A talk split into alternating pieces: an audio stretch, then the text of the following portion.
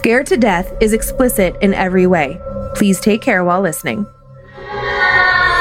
Whether thou art a ghost that hath come from the earth, or a phantom of night that hath no home, or one that lieth dead in the desert, or a ghost unburied, or a demon, or a ghoul, whatever thou be until thou art removed, thou shalt find here no water to drink. Thou shalt not stretch forth thy hand to our own. Into our house enter thou not. Through our fence break through thou not. We are protected, though we may be frightened. Our life you may not steal, though we may be scared to death. Welcome to Scared to Death, Creeps, Peepers, Roberts, and Annabelles. I'm Dan. I'm Baby Baphomet. Oh, geez. There's Lindsay. I'm still holding on to this guy, mostly just because he's squishy and soft and mm-hmm. comfortable to hold on to. He fits perfectly across my chest like this. Okay. All right. I was I was trying to explain to Lindsay what he represents I get it. before the show. Uh, I hope your hope your 2022 is wrapping up well. Uh, crazy that it's already wrapping up. Creeps and Peepers. Uh, seemed seemed like a long year and also a short year. The days are wait, wait. The days are long, but the years are short. Mm, I don't know that phrase. That, that, Well, that feels right. do. That's what. That's how they explain marriage. Uh, I, I actually have no announcements other than to remind everyone we have so many cool items over at badmagicmerch.com. Say what? Yep. We'll just get right into it uh, unless you have announcements. Well, I will just give a charity update. Oh, yeah. Uh, so, just a very quick charitable update for the month of December, of course, was the Bad Magic Giving Tree. And we're done. We have shopped. It's over. It's Oh, complete. And uh, massive shout out to St. Joan, who's working for us. That's my Aw, mom, in yeah. case you haven't been following along. She was the best asset to our team this year. I love her so much.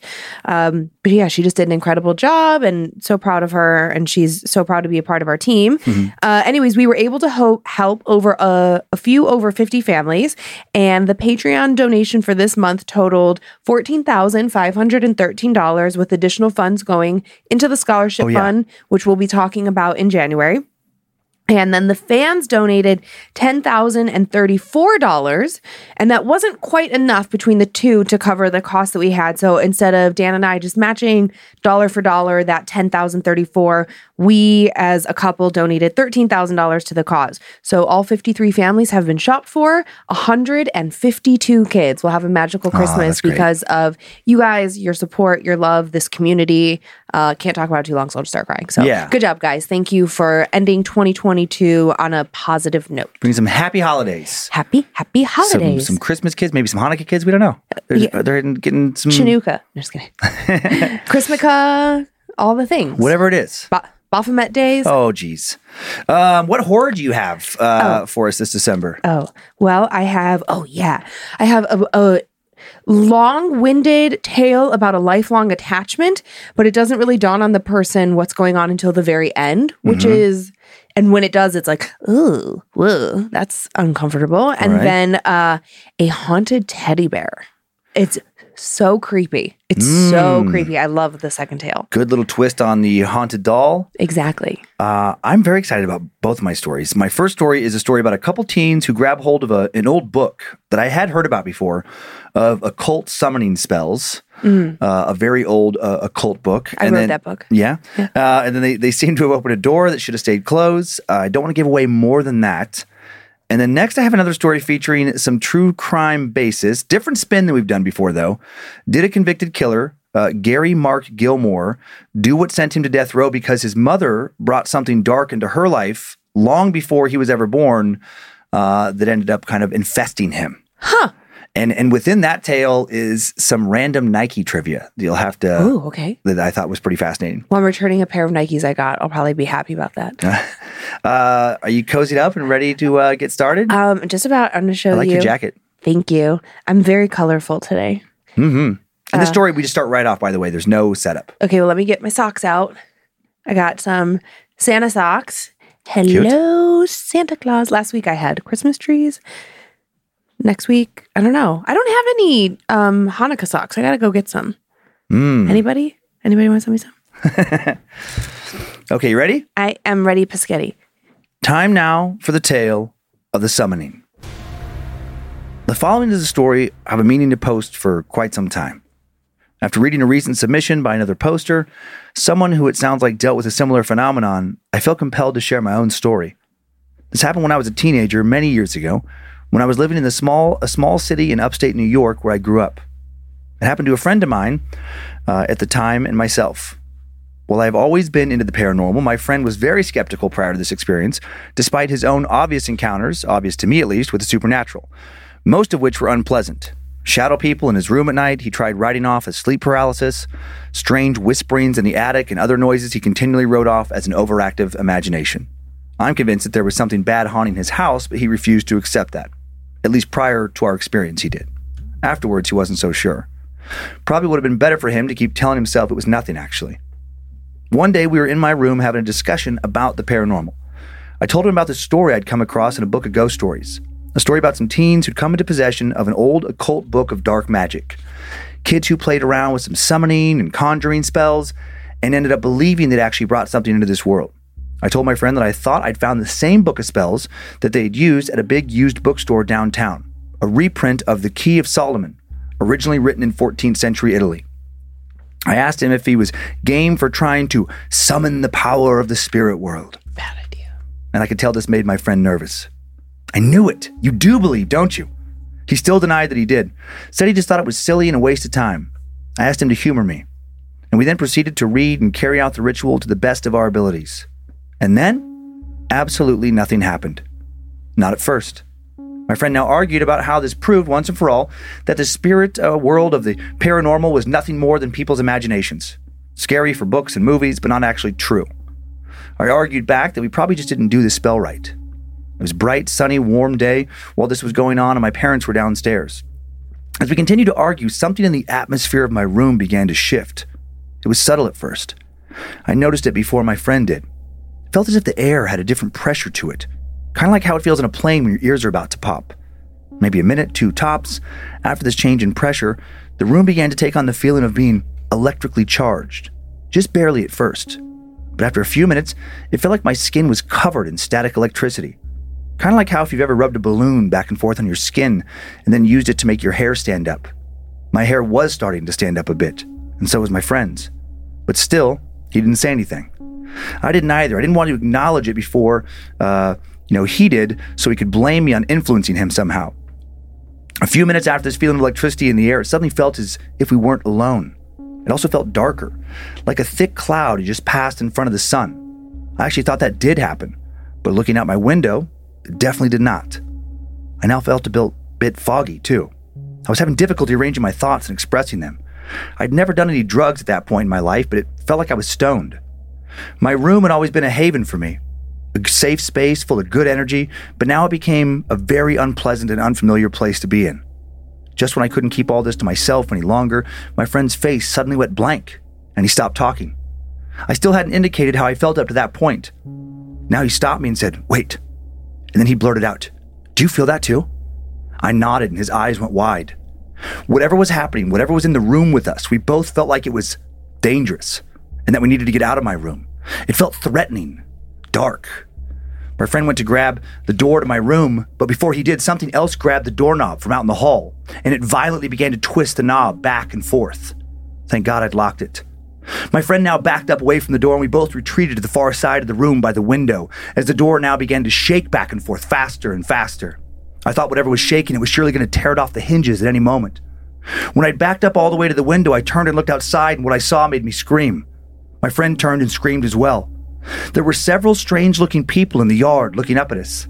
They looked completely human except for their eyes and their mouths. Their eyes were a bit too big for a regular person's and all dark, and their teeth looked more like a predator's fangs than human teeth. The door now stopped shaking and swung slowly open as we stared at it, mouths open. We both quickly glanced back outside, and those people, or whatever they were, were gone. Do you think they're inside the house? I whispered to my friend. I, I don't know what's going on, he barely squeaked back. His eyes had filled up with tears he looked like he was about ready to burst into sobs, like he was about to become hysterical. Let's go, I said. I think we need to get out of here. After hesitating just a bit, worried about what was just shaking the door, we moved quickly down the hall where we didn't encounter anything, and then headed downstairs. Nothing felt right. Photos on the wall felt alive, like the people in them. Even when it was a picture of myself, weren't photos at all, but actual people or things that looked like people watching us through windows from some other world. I also had this horrible feeling that something else was watching us, something above us, up on the ceiling. A human looking body moving like a spider, head unnaturally bent around at 180 degrees to watch us. I never looked up, felt like I might lose my mind if I did. I can see all this clearly in my mind even now. When we got downstairs, my mom was sitting on the couch, facing away from us. I told her that something was happening, something bad, that I'd done something, and now we needed to figure out how to get away from some bad people or some these things out in the yard, and she didn't react. But my dad then walked into the room. Except it wasn't my dad. It was my dad's body plus the eyes and mouth of those things from the yard. Where do you boys think you're going? He asked in a voice my dad's never spoken in. My mom now turned around. Yeah, where are you going, sweet boy? And I screamed. Her face was fucking gone. It looked like someone had literally taken a saw or a knife or something and cut the front half of her head off, including her entire face. No one could actually live like that. No one could talk like that. My friend was screaming too, and then the front door opened. Those things, those things from the yard, they were walking into the house. Also, the air around us was really buzzing now, so much electricity in the air. You could hear it. A strong hum, like a big power line near a transformer, like the air could explode at any moment. I grabbed my friend's arm and tugged him towards the garage. With the front door blocked, it was the next fastest way to get out of the house. We ran into the garage and I slammed the door behind us and pressed the button on the wall to open the door. And that's when we knew we were defeated, that there was nothing else we could do. Outside before us lay complete and total darkness, like the middle of the night in the country with a cloudy sky. No, darker than that. A heavy, total absence of light. We couldn't see anything no street lights, no shapes, nothing. Even though it was the middle of the afternoon, it was supposed to be bright and sunny. The darkness we stared out into felt alive, like the darkness itself was its own entity. I knew that if we ran out into it, we'd be lost forever. I still think that. I don't know where we would have ended up, but no one would have ever found us in this world again. Not as we exist now, at least. We stood in the middle of the garage, looking out into this void. We glanced at each other, both looking so lost, so hopeless. The door from the house now opened, opened and it was my parents, what was supposed to be them. My mother continued to speak, even though still she had no face. Join us. Join us in the darkness, son. Let yourself be reborn. Behind her now, I could see that fucking thing on the ceiling. A monster, a human spider, looking like an absolute nightmare. I started crying. I dropped to the ground, wrapped my arms around my knees, and sobbed as I rocked back and forth, my eyes closed, waiting for the end, waiting to die in this nightmare of all nightmares. No, no, no, no, no, no, no, no, no. Son! My dad's hand was on my shoulder. Son! He repeated. Son! What's wrong? He now yelled, and I opened my eyes back up. Everything had snapped back to normal. It was my real dad, and it was sunny out. My real mom stood behind him. They both looked incredibly concerned. My friend was standing next to me, rubbing his eyes. What, the hell? He said as he looked around. I popped up and ran outside to look for those other things. Nothing. No feeling of pressure or electricity in the air either. The street sounds had returned. I hadn't even noticed the eerie silence before, with everything else, everything else going on. But now I noticed what I had not been hearing earlier: children playing, birds chirping, someone mowing a lawn. My parents told us that we both walked down the stairs like we were in a trance. They thought we were joking around at first, just being weird. When we looked at them, we looked like we were seeing monsters, because we were, and we ran out into the garage. I confessed and told them about the book. My family's not religious, so it's not like the occult was forbidden or anything, but they looked a bit freaked out. I'd never taken them for paranormal believers, but I think may, maybe actually they did believe us. Some of it, anyways. My dad went and got that book, and well, I don't know what he did with it. He didn't say, and I didn't ask, but I've never seen it since. Then he took uh, my friend, excuse me, my friend was a believer after that, but no longer a fan of the paranormal. No more horror movies, no more talking about that stuff, even. Pretty soon he stopped coming over and started avoiding me. I think he just didn't know how to process what happened. I'm not sure I know. I'm still a fan of the world of the paranormal, but a lot more scared than I used to be. Still can't watch a scary movie in the dark. Nothing's happened since that day, but I'm constantly worried something could happen again. Every time I feel some static electricity or a pressure shift in the air, I'm on edge. I'm waiting to see one of those things, waiting for that void to return, that door we opened. Terrified it will swallow me whole and show me more of the things I'm convinced we summoned out of it to visit us that day. Ah. Ah. That's so creepy. Mm-hmm. And what was that called? The key of the the book of Solomon? No, the, key, of Solomon. I've never heard of that. Yeah, just like um, there's these old occult books from medieval Europe mainly that, uh, yeah, just have to do with like literally like you know uh, the magic, but like magic with the CK at the end, and these kind of old rituals for summoning, conjuring spirits, demons, different things, like lengthy kind of uh, spells and things. When you know, like I mean, I think where people actually kind of derive like you know modern movies and books about like magic. I mean, there were it was a time when you know people were truly believing that this magic was real and Yeah. performing these uh, rituals and spells and stuff. And, uh, yeah, there's these old books about it. Well, I wonder what his dad did with the book. I hope he burned it Yeah, I don't know. because I wouldn't want my kids having access to that again. Hmm Like kids can't be trusted. Yeah, I, that one I, I like that story because it's uh, I don't I couldn't remember coming across another story where it's like somebody it reminds me of kind of the elevator game a little bit where it's like you the person walked out on that floor and it was like this bizarro world. Yeah, yeah, like Twilight. hmm But this one where it's like reminding me a little bit of Stranger Things too. It's like like Oh yeah, like kind of upside like down. hmm like if you just opened up a rift into this other kind of place and maybe they didn't do the the spell completely enough you know or where it was like permanent or they were going to get lost in there Right. but it's like the, it's like they were shown a little preview of Mm-hmm. what might exist kind of juxtaposed right on top of them Yeah. I don't know. Be so scary to see your parents like that. uh-huh The the place that you go for comfort in your toughest, scariest, Mhm. darkest moments is now you can't trust it. Well, Yeah. in that moment you can't trust it. I always interpret like stories like this again, you know, if they're real, if they're if the person's, you know, saying what they actually saw, that it, it's just like whatever they're seeing, it's not even like that that that whatever they're seeing would be like that all of the time. It just mm-hmm. represents whatever scares them the most. It's like there's just Oh. some kind of like, you know, twist of like a hell on earth kind of thing or an actual hell type place that the whole point of these what you're seeing is just to instill the most fear possible in you. Hmm. When I hear stories like this, I think uh, of an alternate reality living side by side with ours. Just that mm-hmm. you just kind of jumped from our reality to the next one over. And not that that's the thing that you're the most afraid of. I mean, it could Yeah. be, sure, but also just that it's that it's it's just this this world that lives next to ours. That at any moment you could just mm-hmm. be you could just slip into it. You could just be pulled over there. And we don't talk on this sh- talk, talk about them on this show, but there are like stories out there of people having similar experiences to this, Mm-hmm. but it's instead of a, a dark, horrible, evil like you know dimension, it's the opposite. It's great. It's like full of light and love and warmth and stuff. Oh, I So, want you to know, go to there. yeah, so there so there are like you know s- claims out there of people getting glimpses or slipping into for a moment, like I guess what you call parallel dimensions You're like that are good or bad. like some euphoria. Mm-hmm. Okay. That sounds nice. Yeah, yeah. Let's do that. Let's do more of that one. Not for this show. Ew. Uh, no, Ba- Baby Baphomet says he wants to go to Euphoria. yeah, I doubt it. I don't trust Baby Baphomet. uh, no pics attached to the story, but here's uh, some no face fan art by Gilberto Sorin Zaragoza, Gilberto. uh, S0R3N on ArtStation, this website. That face in the back. That's Yep. exactly what I was thinking of the mom. Uh huh. Yeah. No, no, no, no, no. I was actually it's close to what I was picturing. I was picturing no mouth or anything. Like like like um like a this oh god, there's a when something's bisected, I think is the term for it.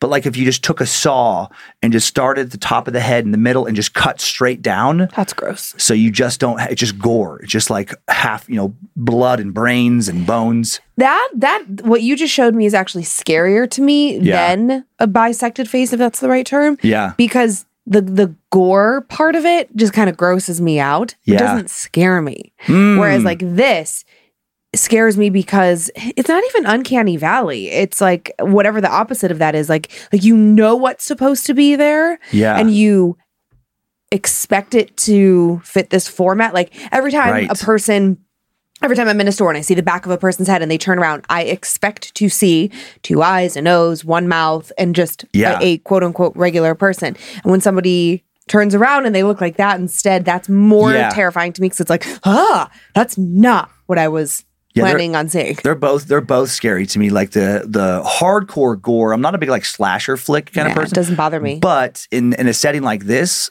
where someone is still like body language Mm-hmm. carrying on as if everything's okay, that was horrible disconnect. yeah. But their face is in some state of trauma that like a, a person couldn't survive. Yeah, I can see that. Mm-hmm. Yeah. Uh, Did Did you have any other photos no, or just that one? Just that one. Yeah. Oh, I like when you have photos. Yeah. I got a bunch for the next story. Okay, good. Uh, do you want to do you want to head over to it unless you have more questions? Do you want to go? Yeah, we're ready. Okay, you ready to go? Let's go. Uh, let's go meet Gary Mark Gilmore. You know that I just think that this thing is like sweet and squishy. I do. Okay, I'm gonna bring him to bed with us. But before we meet Mark or, or Gary Mark Gilmore, we need to take a quick in between story sponsor break. Please take advantage of these sponsor holiday deals. Use our codes and landing pages so you save money and we keep getting sponsored. And thank you. Thanks for listening to our sponsor deals, Creeps and Peepers. All right, so a little bit of setup, and then I'll uh, get into the story here. Okay. We'll get to meet Gary a little bit here. No, Gary, Gare Bear. On January 17th, 1977, convicted murderer Gary Mark Gilmore was executed in the state of Utah. There's no question as to whether or not he was guilty. But there is the question of why he did what he did. He would never express a motive. Others have wondered, including member of, members of his own family, did he end up becoming a killer due to his mother dabbling in the occult years before he was even born? That is what his mother would die believing. Before exploring the paranormal family history that may have led to his final crimes, let us first uh, get to know a bit more about Gary. His execution by firing squad would mark the end of a nearly decade long moratorium on capital punishment in the U.S. Unlike most people on death row, Gary resisted efforts to have his death sentence overturned. He actually wanted to die. Gary was born Fay Robert Coffman on December 4th, 1940, in McCamey, Texas, second son of Frank Sr. and Bessie Gilmore. Gary's name was registered as Fay Robert Coffman because at the time of his birth, the family was using the alias of Coffman due to uh, his dad, Gary, being still legally married to at least one other woman he didn't want to find him. Young Gary had three brothers, Frank Jr., Galen, and Michael. The boys would move often because of their dad's criminal activities. He's described in a few different sources as being a con man. Eventually, the family moved to Portland, Oregon in 1948. Gary would start committing petty crimes in Oregon and end up being sent to the McLaren's Reform School for Boys in Salem, a former prison, at the age of 14. And then he'd pick up where he left off and continue his criminal behavior as soon as he got out. He'd be in and out of jail for the rest of his life. In January of 1975, due to causing trouble in jail, getting into fights with other inmates mostly, Gary was transferred to a maximum security federal prison in Marion, Illinois. There, he received a conditional release in May of 1976 when he was 35 and moved to Provo, Utah, where he had family and where he'd stay with his cousin Brenda Nicol. He got a shop, uh, got a job at a shoe repair shop, worked for an insulation company, and then began dating a local 19-year-old, Nicole Baker Barrett. Also continued committing thefts. Gary's young girlfriend broke up with him, and in response, he began a deadly crime spree. On July 19, 1976, Gary robbed a gas station and shot attendant Max Jensen. Max was 24 and a student at Brigham Young University. He was working that night because he lost a coin flip to the assistant manager. Gary shot Jensen twice in the head, and as he shot him, he said, This one is for me, this one's for Nicole. He'd never expressed remorse for the killings. The very next day, on July 20th, while Gary's truck was being repaired, he walked into a motel, ended up shooting and killing 25 year old manager Ben Bushnell. Like Jensen, Bushnell was also a college student. Both men would leave behind widows and infants. Both of the men complied with Gary's orders, and he shot him anyway. And he would later say he had no motive for their murders, just felt like it. His mother and other family members would literally, literally believe that a demon made him do it, a demon that had possessed him decades earlier. Gary accidentally shot himself in the hand when trying to dispose of the murder weapon, and a mechanic, Michael Simpson, saw him hiding the gun in the bushes and saw blood on his bandaged hand. He heard about the shooting on a police scanner, so he wrote down Gilmore's plate number and called the police. Gary then called his aunt to ask for bandages and painkillers. She also called the police to report him. And then he'd be arrested trying to drive out of Provo. Gary quickly confessed to both murders, but due to a lack of evidence in the Jensen case, no eyewitnesses, they only ended up trying him for Bushnell's killing, the easiest to convict him. On October 7th, 1976, 35 year old Gary Gilmore was convicted of murder and sentenced to die. Gary was described as completely emotionless when he heard the jury's verdict. When asked to choose between being hanged or the firing squad, Gary calmly said, I'd rather be shot. The U.S. Supreme Court had just reinstated capital punishment on July 2nd of that year. Perfect timing because Gary very much wanted to die. In prison, he attempted suicide twice. Gary's mother, convinced it was her fault Gary turned out like he did, requested a stay of execution on his behalf. But then when Gary heard about it, he had a letter published asking her to stop requesting that. On January 17th, 1977, Gary Gilmore got his wish and was executed. And his last words, calmly and coldly spoken, were, Let's do it. Random trivia. This uh, got quite a bit of press. The founder of the premier advertising agency, Wieden Kennedy, Dan Wieden, would later credit the Nike slogan, Just Do It, Stop it. to being inspired by Gilmore's last words. Prior to being shot, Gary was hooded and had a target placed over his heart. He actually had requested to be executed without a hood, but his request was denied. He wanted to look his killers in their eyes when they shot him, let them watch him smile as they drew down on him. Gary was shot four times in the heart, dead in seconds, and then his ashes were scattered across Utah. And possibly a demon that had tormented him was released back to wherever it had come from. Author Norman Mailer would write a book, The Executioner's Song, published in 1979, based on Gilmore's life, and it would win the Pulitzer Prize and would be adapted into a TV movie starring a young Tommy Lee Jones. Gary's younger brother, Mikal Gilmore, who would become a senior contributing editor for Rolling Stone magazine, would publish a book about his brother's life and execution called Shot in the Heart in 1994, and it would be adapted into an HBO film about Gary of the same name. While writing that book, Mikal researched his family history to try and see where things went wrong in Gary's life and learned about a series of paranormal incidents from his mother's childhood. Bessie Gilmore had played with the Ouija board as a teenager, and she would die believing that when she did, she summoned a demon, and that that demon attached itself to her family and later actually possessed her son Gary and drove him to do what he did. Time now for the tale of the Gilmore family demon. Bessie Gilmore grew up Mormon in the early 1900s in Utah. In October of 1929, when she and her sister Alta were shopping in Provo for an upcoming Halloween party, Bessie found a Ouija board at a five and dime store, and she bought the board and snuck it home. After her parents went to bed that night, Bessie and her sisters, Alta and Pata, decided to play with it. Bessie's sister Mary was afraid for them. She warned her sisters about a lecture they'd recently received from their bishop about bringing the devil into their house. Another sister, sister Wanda, threatened to tell their mom, but Bessie warned, You'll do no such thing unless you want a good slapping. Bessie, Alta, and Pata put their fingers on the planchette, and Alta asked the first question Is there anybody there? All was quiet for a few moments until, slowly, jerkily, it inched to the Ouija board's corner to the word yes. Alta asked, Who are you? And the planchette quickly spelled out, I am a dead Indian. Wanda began crying, then ran out of their bedroom screaming. Bessie's mother, Melissa, stormed into the bedroom, saw the Ouija board, and asked, What have you brought into my house? She was furious, told the girls they were mocking God. She was especially angry at Alta, who she thought should know better. She ordered Alta to take the Ouija board outside and burn it.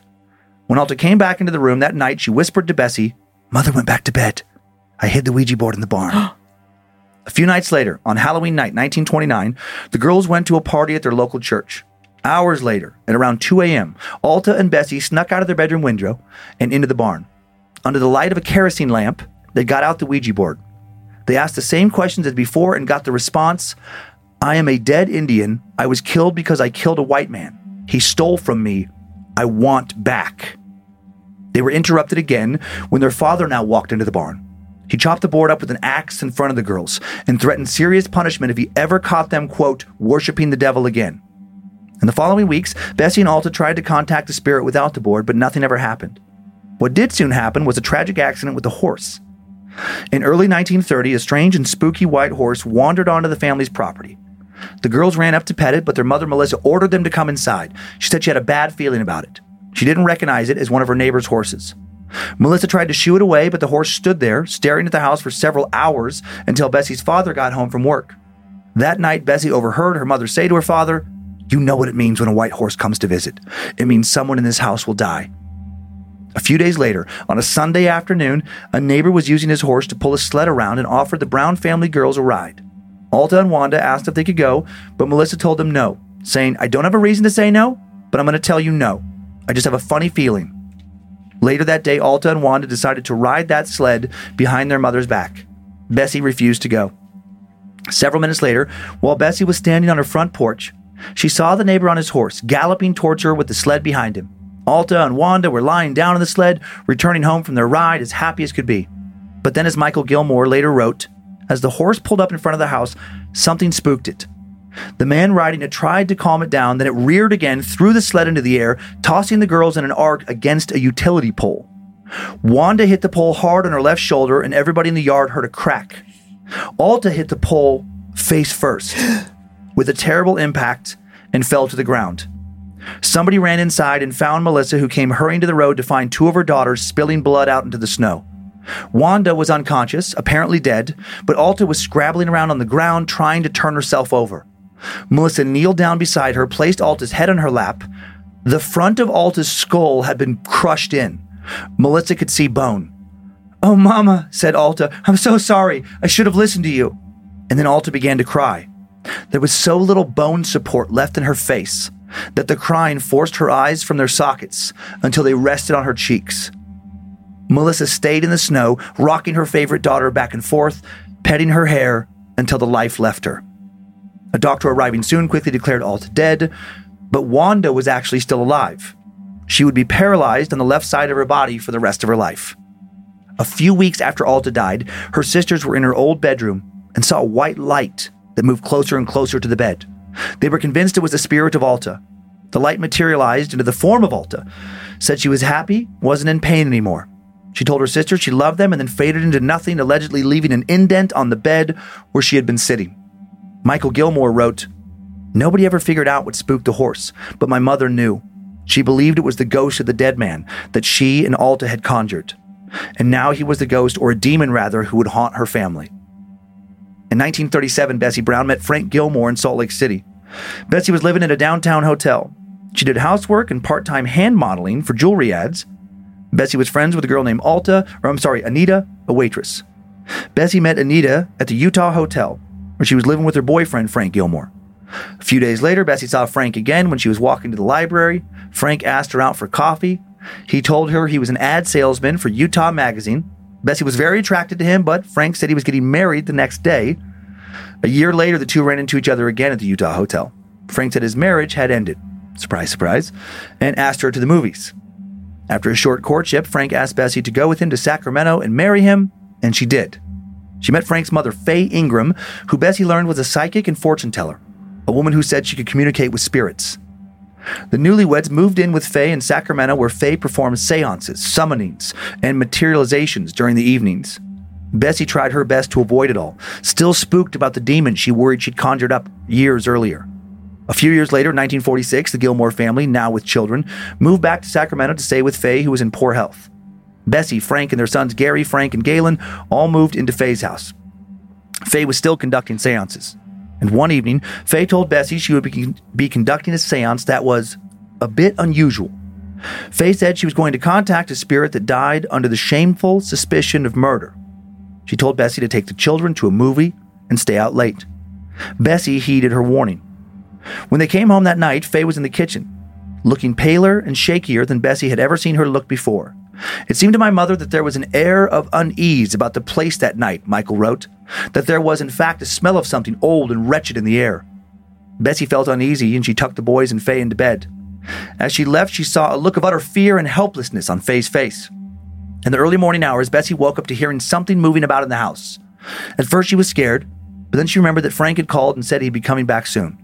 She assumed it was her husband and fell back asleep. Bessie was then woken up by an intimate touch. Mikal Gilmore later wrote, At first, she told me later it was a gentler touch than usual from my father, and still half asleep in the darkness, she pressed up against him. And then this hand that had pleased and hurt her in so many ways over the years touched her in a manner that no man had ever touched her before, and she was outraged. She pushed away, opened her eyes, and what she saw, she said, what had tried to caress her so shockingly was not my father, it did not even look truly human, though it bore a distinct, hungry leer on its face. Bessie ran out of the hallway and called for her sons. To her shock, she now saw Faye walking towards her, looking entranced and muttering in a low, frightened voice. The walking detail especially bothered her because Faye had been in a wheelchair the entire time Bessie had known her. Faye now said, Bessie, you must leave here. You must leave this house now. It knows, Bessie, it knows who you are, what you did. Bessie thought of the spirit that she communicated with during that Ouija board session. Frank Jr. suddenly grabbed Bessie's hand, pulled her to the bedroom. Mommy, Gary! Mommy, Gary! he cried. Mikal wrote, When she entered the bedroom, she saw the same figure that had just been in bed with her, now bending over her son Gary, staring into my brother's eyes. Bessie grabbed Gary and the other children and ran out of the house, and she would never see Faye alive again. On December 15th, 1946, Faye Ingram passed away at the Sacramento County Hospital. After Faye's death, young Gary began having terrible nightmares. Typically, dreams of being beheaded, dreams of death and torment and monsters, dreams of hell. Eventually, the family moved to Salt Lake City, where they live in a small house on the outskirts of the city. Bessie fully believed the house they moved into was haunted, that perhaps it was haunted because they'd brought something with them. She claims to have felt malevolent presences, heard noises, felt something breathing on her face at night. The boys often felt the same sensation as well, heard the same noises. Most of the activity here occurred in baby Mikal's room. Bessie and her sons would sometimes hear Mikal babbling and then, so disturbing, hear something talking back to him. But whenever they entered his room, he was always alone. Almost always. One night, Bessie heard someone talking in Mikal's room again. When she entered the room, she saw a face much like the one she had seen those years before at Faye's, bending over as if it was about to kiss her son. Bessie wanted to move out immediately. She insisted that the house was haunted, but her husband Frank didn't believe her. He said it was just mice she was hearing, just her imagination when she swore she saw things. Around this time, now 11 year old Gary began to commit his first crimes and engage in other risky behavior. He also continued to have horrible nightmares. He would often call out for his mother and tell her that something was in the room with him. Mikal wrote, One night, following one of these episodes, Bessie studied Gary as he fell back asleep. Maybe he had spent too much time around Faye and her damned spirits, my mother thought. Maybe that awful ghost that night had somehow gotten inside of him. Or maybe the spirit that dwelled in this very house had found entry into his vulnerable soul. Something about Gary's face, as well as his recently wrongful behavior, Bessie decided, was inexplicably different. No question about it, there was now a terrible spirit living inside her son. Bessie became convinced that a demon, perhaps the thing she contacted all those years ago, had stolen her son Gary's soul. On January 1st, 1952, the family heard more noises in their house, a long and mournful moan from the attic, like the noise of a creature caught in the agony of death. Bessie warned her husband, If we don't leave here, Frank, we're going to die under the weight of that evil thing. Frank, who now also heard these sounds, sounds that terrified him, listed the house for sale the next day. A decade later, in 1962, Frank Sr. became very sick and would eventually learn that he had terminal colon cancer. One evening after his diagnosis, Frank woke up in the middle of the night to use the bathroom. And he awakened his entire family when he screamed Bessie's name. Frank had fallen down the stairs and hit his head on the wall, and he was convinced it was not his weakened physical state that led him to his fall. He told Bessie, I heard somebody whisper something to me, and then it felt like something grabbed me by the throat and threw me down the stairs. I think something's in the house with us. Frank never went upstairs again. On July 31st, 1962, he died in Seattle, Washington. Just over six months later, in early 1963, Gary's behavior was worsening. After the 22 year old was jailed for driving with an open container, he began assaulting inmates, and the judge ordered a psychiatric evaluation. Gary threatened people at the hospital and harmed himself. He also said creepy and disturbing things like he wanted to bleed to death, wanted to die, but most he wanted to bleed to death. Doctors diagnosed him with sociopathic personality, antisocial type with intermittent psychotic decompensation. Gary would greatly struggle with his mental health during the final decade of his life. His mother was convinced it was not a psychological affliction, though, but a spiritual one, that a demon was tormenting him.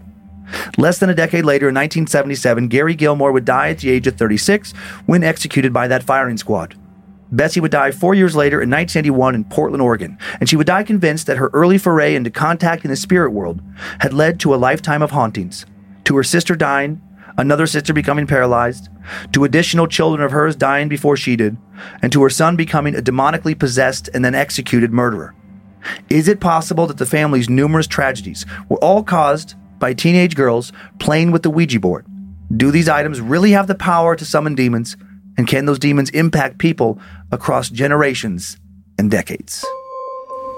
I don't know. I've, excuse me. I've never really thought about that. Mm-hmm. I, I mean, because we've talked about, you know, like lifelong hauntings or Yeah. uh, an entire family being affected by a haunting, but this is different where it's uh, like handed down. Right. Or, and I don't even know if that's the right word. A lot of crazy claims that he uncovered about his uh, mom and the family, though, right? Yeah. Man. Yeah, but he's also nutty. I mean, I don't know. It's like Mm-hmm. he's not totally stable. So was his? Is, is it a series of mental illness? T- Totally. Yep, that's always a possibility. But then also, you know, we've dipped our toe in that water of like, is there the possibility that sometimes mental illness is the diagnosis, but really what's going on is some sort of uh possession, manifestation. Mm-hmm. And we've talked about it could be both. and it could be it could be like the the pe- people not believing you could drive you absolutely crazy Mm-hmm. Yeah, totally. you know, i don't know Ugh. i don't know but he also just sounds like a naughty pants True. i don't know I do have some pictures. okay Uh, creepy picture of Gary Gilmore following his final arrest and trial. yeah he I mean, he looks disturbed. Also he looks like bill nye the science guy's naughty brother He does actually. Yeah. does. Uh, this next picture is fi- his final girlfriend, the much younger Nicole Baker Barrett. They would get back together after his final arrest and No form, way. and form a suicide pact. Uh, she would smuggle sleeping pills into prison for him, and they'd both overdose, uh, but live. man Uh, yeah, and yeah, she had a a, a crazy uh, hard life before she ever met him. i was just gonna ask like i bet that she i, I mean that is such I mean, she was 19, if I remember correctly. She was already married twice before meeting him, man and uh, had you know a couple kids, a couple different dads. You know, like she she came from a, a I think a broken home, you know, and, and just a lot of like early struggles. yeah i mean i don't think a broken home is what defines no, you no, in that way but it can add, you can add. You know, it's like technically I came, you came from Yeah. broken homes too, but it's like you know various components, I'm wrong fine. crowd. i'm normal Mm, Yeah. ish Uh, this next one, Baby Gary, with parents Frank and Bessie. Back when life was better. Yeah, I mean, just standard, right? Yep, yep. Just standard old picture. And then young Tommy Lee Jones. A little baby. I forgot how handsome young Tommy Lee Jones. was. Uh, this is playing Gary. Look at that! Look at that athlete. So I I don't find him attractive at all. I never Really? did. Yeah. I think I, he's. I mean, a- he's he's got a great body, but like his face doesn't do it for me. huh? I always thought he was like a cool looking guy, like a guy's guy. Uh, man's man. He sort of looks like um He's got a great voice. he looks a little bit like Lou Ferrigno in the face. Hmm. And I don't have a thing for Lou either. Right. Or like uh um um Tommy Lee jo- um Look at that hair, though. like uh who does he look like? I have no idea. There's somebody else trying to say. Yeah, sorry. You know how like you get a picture Sure, of somebody in your head and you're like, yeah. And then one more late 70s UK punk band, The Adverts. Oh. Uh, I, I'm including this picture because they released a single in 1977 called Gary Gilmore's Eyes. Oh. And they did that song. It was written from the point of view of a patient who has just undergone an eye transplant and discovers that he's received the eyes of Gilmore. And Gilmore did request that his eyes be donated to science after his execution. Well, were they? Mm-hmm. As far as I know, they actually were. So somebody's got his eyes? Yeah, or had them. Yep. The after his execution, several of his body parts were removed for possible uses uh, for as transplants or for study.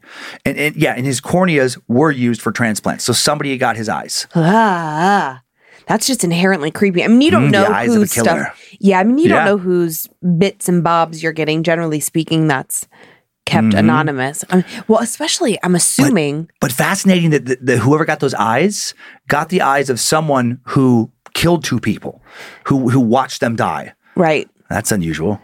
I was, yeah, what I was going to say was that uh, I bet that if you receive bits and bobs from a convicted whatever, somebody Mm-hmm. who is executed, they don't tell you where it came from. No, There's I, no I, I way. doubt they would There's include those no details. way. You, I, you, you wouldn't want to know. No, you wouldn't. Mm-hmm. No. I mean, I'd hardly want to know if I was on an organ transplant list, I would hardly want to know who my bits and bobs were coming from just in general. I think I would feel some sort of weird guilt. Yeah, yeah. I mean, it's when you think about it, it's such a bizarre transaction. totally. You know, one family's suffering is another family's bliss. And I don't know, do you maybe you want to know, maybe you don't want to know, but I'm sure it's like you're receiving the heart of a 45 year old white male from Idaho.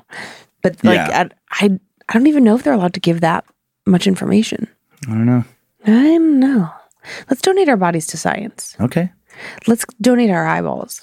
Okay. What do you think? The, speaking of eyeballs, in that story, that was I was starting to cry. That mom with uh, the Oh my God, the daughter when her eyes popped out after crushing her face on the pole. oh my god, I can't. What a memory. wh- I, I don't think you ever recover from that as a parent. I mean, losing a child awful on so many levels. But dying in your arms and, and in that way, so that drastic, gore. tragic. Ah, and then the other daughter. I can't believe the other daughter survived. I mean, I know she Mhm. was paralyzed, but Yeah. Oh boy. Yeah, it sounded like the other daughter had some kind of traumatic brain injury or something uh, unusual to have half of your body. Not not because it didn't say she was paralyzed from the waist down. I believe it was her left half, but like half of her body. Oh, So that half re- that, that- way, not like paraplegic. Right, right, or right, right. Yeah, almost like a stroke victim. Yep, yep. That's what I was thinking. stroke yeah, patient. yeah. Stroke Some. victim. Yep. That that story is disturbing on so many levels just because of all of those specific details. Mm-hmm. I kind of want to watch that movie now, Yeah. or that HBO series, whatever it was. Yeah, there was a two of them. There was two different Yeah. movies. Yep. yeah. Do you want to hold a baby buff? Nah, I'm good. I got my little ladle over here. Like, look at baby buff. He'll keep you safe. Okay. Could you imagine, like, after having this, we find out from these fans that, you know, six months down the road, they're like, actually, we hate you. We hate your show. It's a mockery, and they've cursed this, and there's a demon inside of this cutie Mm-hmm. patootie. Little doll. Doll brings us down. Oh my. How terrible would that be? Very terrible. it would be very terrible, actually, since you asked. Uh, well, are you ready for my half of the show? I'm ready. Let's go. Whoa. Let's do it. I'm amped up. I see that. Give me some horror. I am not amped up. I'm very tired. This Well- cold, this flu is still kicking my butt. Just get into the story and we'll, we'll, we'll, we'll get scared. You're like a like a horror motivational speaker right Uh-huh. now. Let's go. This is a side of you I've never seen. oh, a lifelong attachment. And this poor kid, this poor person, their mom kind of brushes it off. They kind of brush off. And I shouldn't say poor, just like poor in the sense of like, oh man, that sucks. Because it's like, you just kind of think like, ah, you're fine, Yeah. enough. But they do do some cleansings. They do make some efforts to rid this person of whatever it is that ails them. And then ultimately, when they see it, it's like, oh God, I guess it was there the whole time. It- ugh. I've, I've been uh, having a hard time looking in mirrors. The end of this story is going to give you a little mirror fear, All right. which I know you you just love. It's your favorite. Howdy, Dan. Howdy, Lindsay. I'm a huge fan of Dan's comedy and Scared to Death. Oh, I'm just kidding. I'm a huge creeper. I'm 24 years old, a male living in the South, and I've been connected to the supernatural my entire life. I come from a Hispanic and Native American family. My great great grandfather was a Comanche shaman, and hmm. according to my grandmother, I also would have been one too if the practice was still in existence. Like her grandfather, I have always been sensitive to the supernatural. Now, with that being said, I am terrified of what I have seen and felt for the greater part of my life. Since I was a child, I've always felt like I wasn't alone. Wherever I have gone, something's been with me. I've always had the feeling like I'm being watched. My mother says that as a baby, I would laugh and play in my crib as if someone was playing with me. And then I would cry when someone else came in the room as if the person I had been playing with had suddenly left as soon as the hmm. new person entered the room. My earliest memory or experience with the supernatural came when I was very young, about five, and that's when he first came into my life. As any normal child, I had an imaginary friend. I named him Gabe. To me, he was just a normal kid who would visit and play with me whenever I felt left out. I was the youngest, and my siblings were five and six years older than me, and they never really had time to play with me. But Gabe would stay with me and keep me company. When I would go to school or leave the house to go outside, Gabe would get sad because he couldn't come with me. He had to stay in my house. I told my mom, but she wrote it off as me being sad that I had to go to school and that I couldn't stay home and play with my toys. But that wasn't the case, and I told her so. Gabe was mad I was leaving, and I didn't want him to be mad at me. My oldest sister told me to stop acting like a baby, that Gabe wasn't real. And after that and after that comment, Gabe did go away, or so I thought. One morning, my sister had woken up with a massive bruise on her back. She blamed me, saying I had hit her. And naturally, I got in trouble, but I knew it was something I didn't do. I was so angry, and I hated everyone in the house for siding with my sister.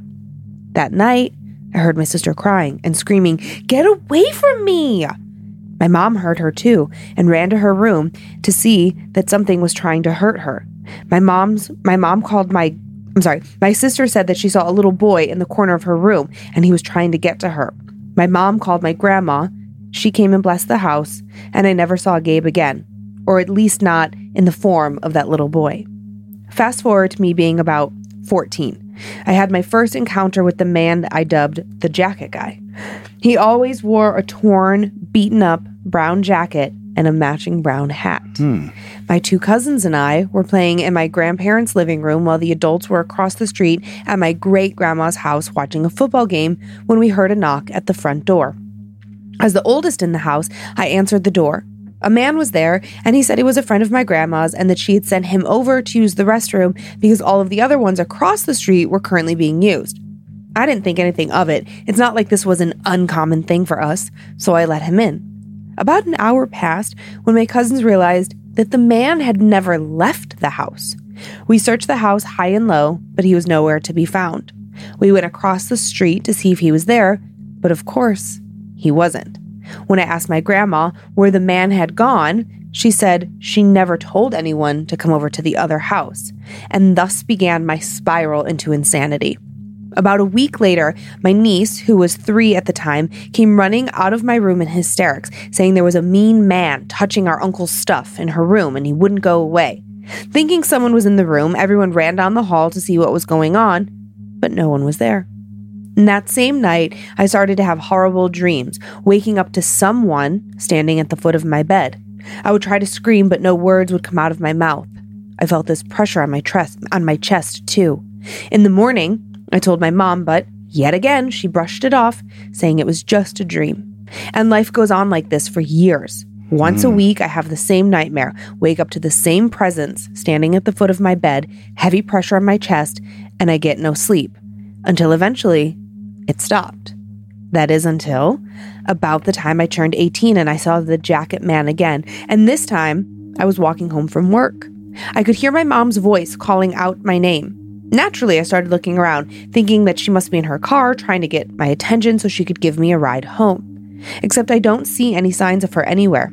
I walk about another two miles when I hear her calling my name again, and yet she's still nowhere to be seen. I brush it off, convincing myself that my mind is playing tricks on me. But then I hear her voice again, and this time my mom is hysterical, like she's trying to get my attention because something is wrong. In a panic, I begin running home, but stop in my tracks when I see a man in the distance, just standing there in his torn jacket and his brown hat. I feel a sense of unease wash over me, and by the time I get home, I find my mom has been crying. She had just found out that my grandmother had been diagnosed with breast cancer. I told my mom about the strange walk home I'd had, about hearing her voice calling to me, and the jacket man. Immediately, my mom called my grandma, who again advised my mom to perform a cleansing on me. And then life goes on.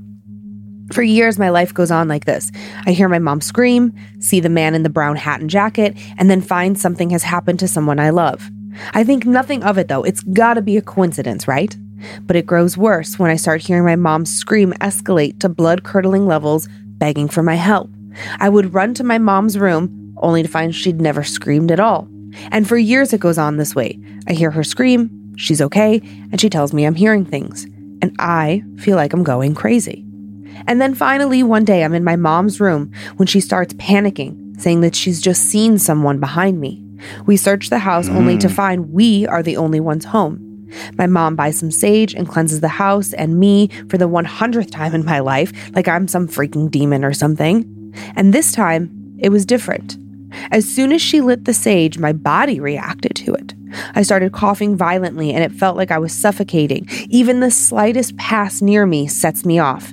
My mom calls my grandma for advice again, and she declares that a spirit must be attached to me and that my mom should stop with the sage cleansing because it's only making the attachment more angry. Fast forward to the current day. I've moved in with my cousin who had been living in her apartment for a year. The day I move in, her boyfriend starts to see shadows moving around the apartment. I'd seen them too, but thought nothing of it. After all, this is just normal to me. Another round of blessings and cleansings is performed, but this time, I'm tired of living like this, and I take control of the process. As I'm going around splashing holy water all over my room, I pass by a mirror on the wall and see something that stops me in my track. My reflection isn't moving like it should. It's me, but it's not mirroring my movements like it should. My cousin walks in, touches my arm, and I'm suddenly back in control of my body. I look at the mirror, and now my shadow is acting normal, back in sync with my body. I took that mirror down and I threw it away anyways. Immediately I did this. It's been two weeks and I haven't heard or seen anything. Is it finally over? The jacket detail is so odd. Like what a, what an oh. unusual like very specific. You think? I think it's the Hat Man. But with the torn jacket, I just I, I just never heard about that that torn jacket. I'm like, is this some s- Oh. spirit, some family deceased family member? Like who is this? I kept waiting Oh. to see if like the she would see like an old picture or something and be like, Yeah. oh my god. Oh, I just assumed that it was the Hat Man because the Hat Man is generally Mm-hmm. with the hat and sort of like a trench coat kind of. Yeah. Kind yeah, of the look. Hat Man phenomenon. I mean, if you know, again, you know, just uh Yes, my if we're going to believe this. Standard disclaimer. Um, yes, we know. that there's no rule that there couldn't be like a whole bunch of different Hatmans, like which is Yeah. you know like it's multiple entities that share that characteristic for who knows why. Right, right. Yeah. The the One of them needs a new jacket. one of them's been shopping at a shitty store.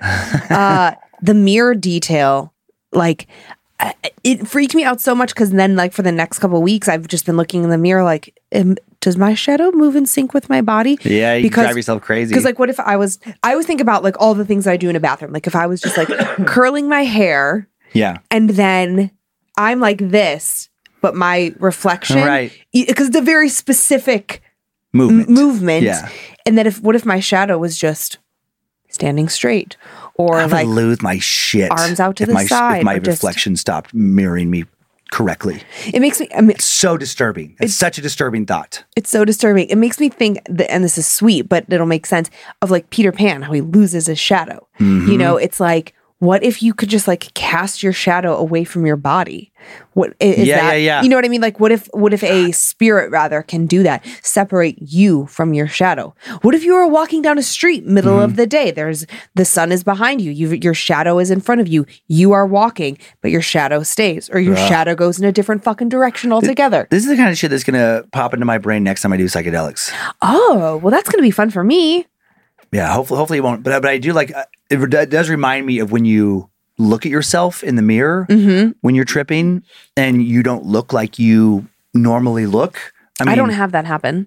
Oh, I do. You do? Oh yeah, like um, Maybe there is something attached to you. no. Well, I do more than you. If you if you up your amount and go hard enough, If I, take a hero dose, I sure I assure you, your reflection will not be what you want it to be. Well, that sounds terrible. Why would I? Why would I want to take it that far? Why would I want to take the fun out of it and be scared? Well, you don't have to look in the mirror. I, I, I always try and tell myself like, don't look in the mirror, don't look in the mirror. But inevitably, I, I feel compelled to look in the mirror. Well, or, I'm just or like, wait, ooh, I I have going on with that guy? I have an alternate uh, idea. Yeah, Take a little less. yeah, it's not exciting. That's not true. You just go from like, hi, I hardly ever do psychedelics too. I do so many psychedelics. I don't even think you know what it would feel like to do just a little bit less. Mm. You might still have a really good time. I've done, I've done, I've done less like uh, a few times. Yeah, it's fine. Well, you do like a baby amount. Like I'm talking like more than like do more than a Lindsay dose, Mhm. but do less than a Dan dose. Yeah, maybe. Yeah. We could we could just like tamper it down a little bit because then Maybe. maybe then maybe mirrors won't be so scary. Mm-hmm. Maybe you won't lose your shadow. Yeah, never like lost. It's never that. It's not like a, a- a lack of mirroring. It's just like you look distorted because everything looks distorted. But then that's my concern though is that it goes from looking distorted to actually like moving on its own. but I, and in that sense, you know, I, I would just obviously just like write it off as it's part of the experience. But outside of that, Yeah. if you were just totally sober and had that happen, I mean, God, that is that is one of like the scariest things I can imagine. The, the, the scarier thing I always think is to have something like this is an image that always freaks me out. I don't know why this one goes into my head, Mm-hmm. but you're you're looking in the mirror, something doesn't feel right. You just got Oh, like I a where bad you, you have a bad feeling and you kind of like lean forward and you're trying to like study your reflection and then some other fucking thing just kind of like pivots behind you. Yeah. And it, all of a sudden its reflection is in the mirror and it's standing right behind you. Mm-hmm. God, that freaks me out, that thought. Yeah. Horror movie directors love you because that is a trope we've seen a million Yes. times. It's so that, that's where it It's comes so from. good. Yeah. Yeah. Yeah. hmm I think about, I, I, I- or I think about um, Insidious. One Mm-hmm. of my like favorite horror movie scenes uh, what is it, Patrick Wilson? Mm-hmm. When when like uh, the camera's looking at him and there's a little mirror behind him, and in that little mirror is that red demony face thing just pops out of nowhere.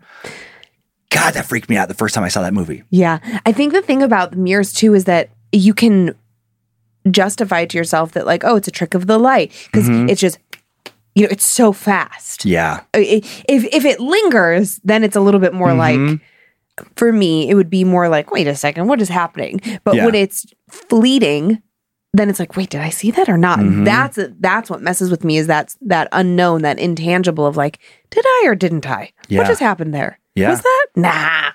Nah, must have just been like, you know, a towel fell down off the hook behind me Mm-hmm. or what did it last night? I uh, the holidays. We're traveling for the holidays, so I was up till one. So annoying yeah. on top of you know still being exhausted from our flu bug and i just heard a lot of strange noises in the house last night. And in all likelihood it was like the ice maker. Yeah. it's been a very long time since i've been up that late. But now like there's there have been a weird amount of strange things happening in sort of our community. I mean, there's obviously the very sad Moscow murders. And then there was this, like, I don't know, they're trying to decide if it was like a sonic boom or an explosion just a couple days ago in Post Falls, where like people in Coeur d'Alene heard it, people in Spokane heard it. Hmm. There was a very tragic and awful shooting, an accidental shooting. And like, there's been like this and this and this. And it's, I'm sure that it's kind of always like that, but I more am aware of it right really, now? yep, my nerves are raw. I'm very heightened. I was very afraid to be alone in the house without you this weekend while you were traveling. Like, Mm-hmm. so now every sound that is normal in our house suddenly feels so loud, like I've never heard it before. Like,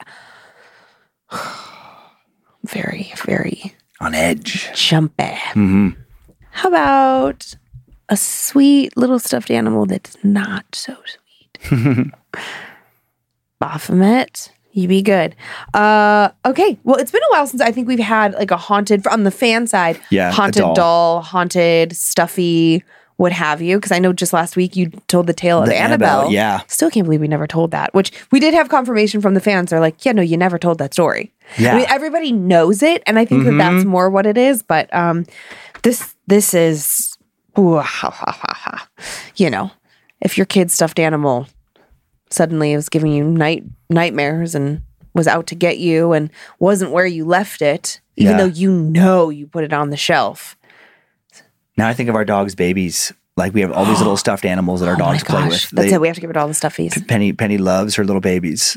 She's always bringing them around. Now it's like Mm-hmm. if one of those just started like you get like a weird feeling about it, started My moving around on its own. That's such an interesting concept. A little dog's fluffy, little- Uh-huh. like one of their little squeaky toys. Mhm. Yeah. Oh, what if Orange Bear suddenly just like made his way to bed? Oh my god, yeah, right. Yeek. Well, let's talk to Tom and see what Tom's got going on. Hey, Dan and Lindsay. I love your podcasts, both Scared to Death and Time Suck, and I have a little story I'd like to share. My story happened back in 2011. I'd gotten in trouble for theft. I was young and I was stupid, but that isn't an excuse. Luckily, no charges were pressed against me, but my parents did send me to a children's home for troubled youth hmm. about three and a half hours away from home to straighten me out. His parents were not fucking around. No, no kidding. I like it.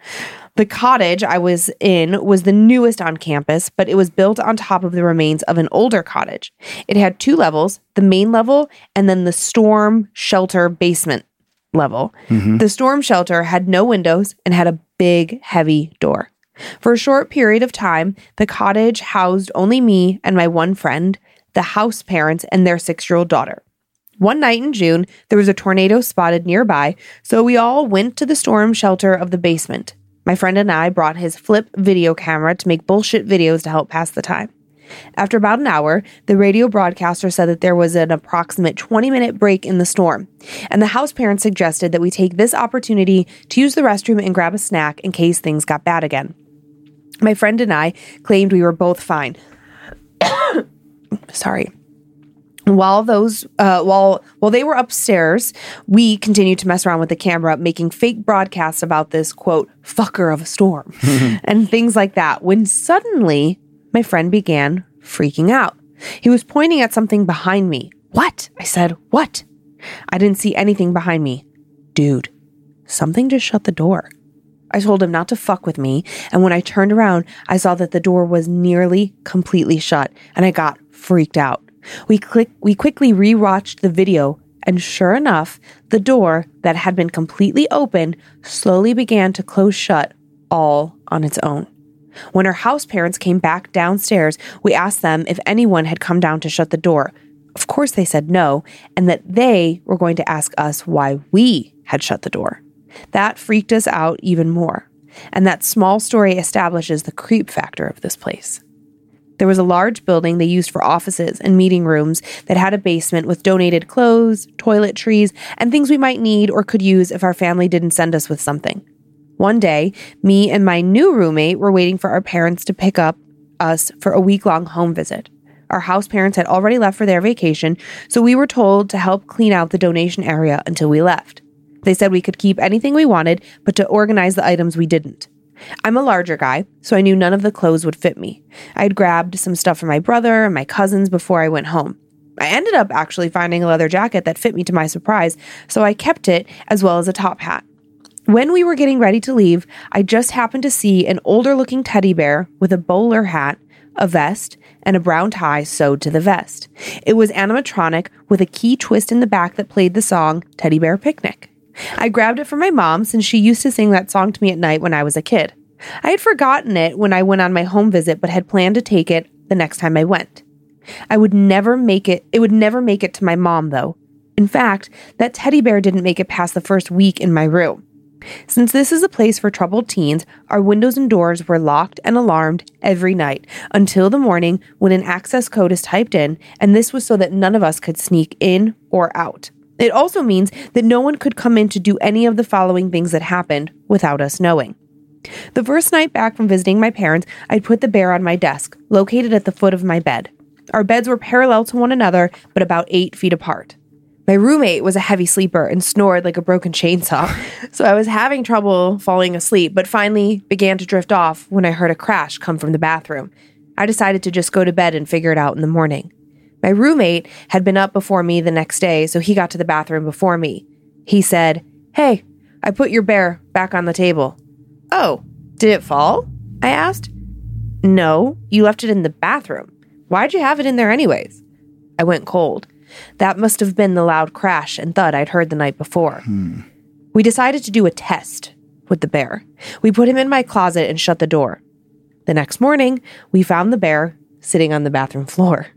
Immediately, we felt sickly scared, but with nervous chuckles, we tried accusing one another of doing it. Mm-hmm. When we finally realized we were both telling the truth, we decided to prove once and for all that something was fucking with us. I grabbed a chair and put the bear on the highest shelf in my roommate's closet. Neither of us could get to it without a chair. We figured that this way there was no possibility of bullshitting one another. The next day, that damn bear was on the bathroom floor again. Freaked out, we didn't know if throwing it away would do anything, seeing as this seemed thing to this thing seemed to be moving all on its own. My roommate had had enough and decided to dismantle the bear, taking it apart limb by limb and removing its head, and then we threw it all in the trash. That night, I took the trash out and made sure that fucker went with it. Fast forward two days. I got up first that morning, walked past my sleeping roommate, opened the bathroom door, and there, on the floor, was the No bear's way. brown bow tie. It should have still been on the bear's vest, as I had seen it like that when I put the pieces of the bear and its clothing in the trash myself the night before. I hope you have. Uh, I hope you have a great day and keep on giving us the only good STD. Hail Nimrod, forever your creep, Tom. Thanks, Tom. The bow tie details pretty disturbing. I mean, and if if his roommate was messing with him, man, he did a great job, But uh, but going back to that thing of like, how could he be? Because they're locked in their rooms every night. right? And so he would have uh, seen or heard him like move the chair to have to get to that shelf to then Right. sneak out of the room, shut the door, the, like the, to put it in the ba- on the bathroom floor. With- but they, but even no, even more, they can't leave their room at night. Oh, So he they are locked get in, the bathroom at night. Yeah. No, no, no. Uh, uh, sorry. Let me. Okay. So he threw the bear away. The Yeah. bear's gone. Bear's right. okay. Right. The last part. Yeah. Yeah. When the bow tie comes back up. Gone, gone, gone. And then oh yeah, that's what I'm talking about. Sorry. Yeah. And then he wakes up and he finds remnants of the bear in the bathroom. That's not possible. Who would have to be fucking with them? Would have to be the house A staff member. Yeah. Yeah. Yeah. Mm-hmm, Like going to the trash, and it doesn't even sound like they told the house parents what was happening. Right. That they didn't know that they were being necessarily terrorized by this bear. Yeah. Or yeah.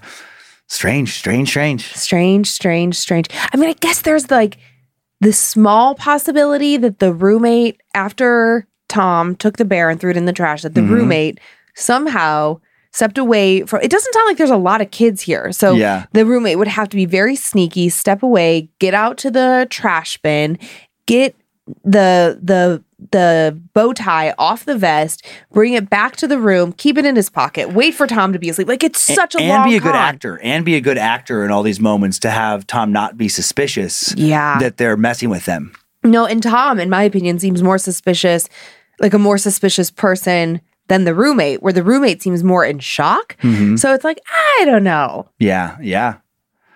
What does it all mean? Who knows? Baphomet, did you do it? Uh, we need to give him a different name. I mean, I know what he is, but maybe we can call him like Boffy. Bobby. or- Bobby. Bobby the Baphomet. Bobby Boo.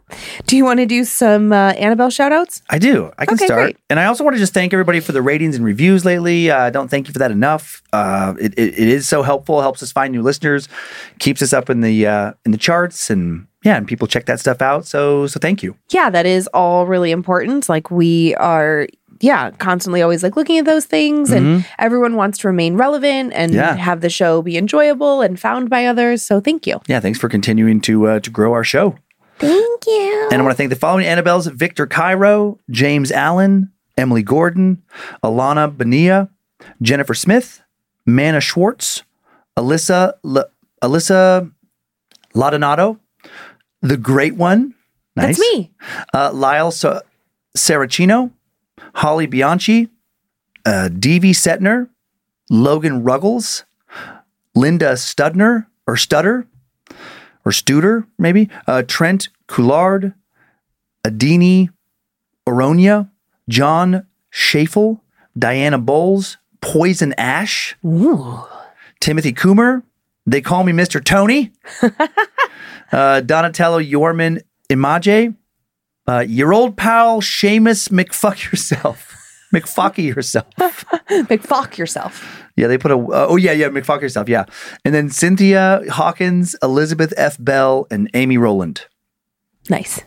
I love that little baby Layla. I don't even know if there's Yeah. any more in the store at this point, but Mhm. those are the Cute handmade ones. They're so cute. Okay, I'd like to thank the following Annabelles uh, for all your support Liz Ertl, Maddie Smith, Nikki Helderman, Tammy Provost, Amanda Burgess, Erin Goldsby, Amy Amajandro, Amanda Booth, Ryan Carroll, Sheila Hemingway, Loop Scoop Pooper, Jennifer Young, Jessica Miller, Sarah Caherma, uh, uh, Christine Lawson, Amanda Linseth, Lauren Rark, Alex, What the Print to Do? No, What the Print Do? Alex, What the Print Do? Tina Ryder, Ian Maggio, Indy Muir, Muher, Jessica Thomas, Alana Duffy, Isaac Zavala, Cody Chapman, and Myra Contreras. And then I have some spoopy shout mm-hmm. outs to Chastity from your mother, Madison. Happy birthday, sweet creeper girl. To Journey from your mom, Heather. Happy 14th birthday. I'm proud to be your mom and proud of your weirdness. Keep it up. I love you. To, or- to Orlando from your wife, Macy. I love you so much. You're an amazing dad and husband. We appreciate you very much. Keep up the amazing work. And to Jen Jen from your mom, Kim. Happy birthday. I'm very proud to have you as my daughter. I love all the parent Yeah, child too. combo listenings and like the families that swoop together, stay together. I love it. I love it. And that is our show. Thanks for continuing to send in your personal tales of terror to my story at scared to death podcast.com. You can email us for everything else, info at scared to death podcast.com. Thanks to uh, Logan Keith and Tyler C for their work on social media, and to Logan again running badmagicmerch.com. Thanks to Tyler for producing and directing today. Zach Cohen for custom sound bed creation. Heather Rylander for organizing the My Story emails. And to book editor Drew Atana for polishing and preparing the listener stories for book number four. Uh, I found today's first story, and thanks to producer Olivia Lee for finding the second. Subscribe to Bad Magic Productions on YouTube if you'd like to watch the show. Again, see our cool little Christmas village here. It is so cool. Follow us on Facebook and Instagram if you want more content and to see the pictures that accompany each episode at Scared to Death Podcast. And we have a private Facebook group, Creeps, Creeps and Peepers. Creeps and Proopers. Creeps and Peepers with around 22,000 horror loving members. That's awesome, you guys. Good job. And you can now follow us on TikTok as well, also at Scared to Death Podcast. Uh, and if you want to not hear more ads, if you want bon- bonus monthly episodes, check out our Patreon, get the entire catalog ad free, and so much more. Enjoy your nightmares, creeps, and peepers. Hope you are scared to death. Bye. If spirits threaten me in this place, fight water by water and fire by fire. Banish their souls into nothingness and remove their powers until the last trace. Let these evil beings flee through time and space. Evil may pass through, but hath no home here within, scared to death.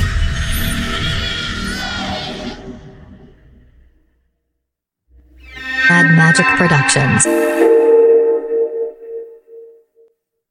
Welcome to Scared to Death, Creeps, Peepers, Roberts, and Annabelles. I'm Dan. I'm Baby Baphomet. Oh, geez. There's Lindsay.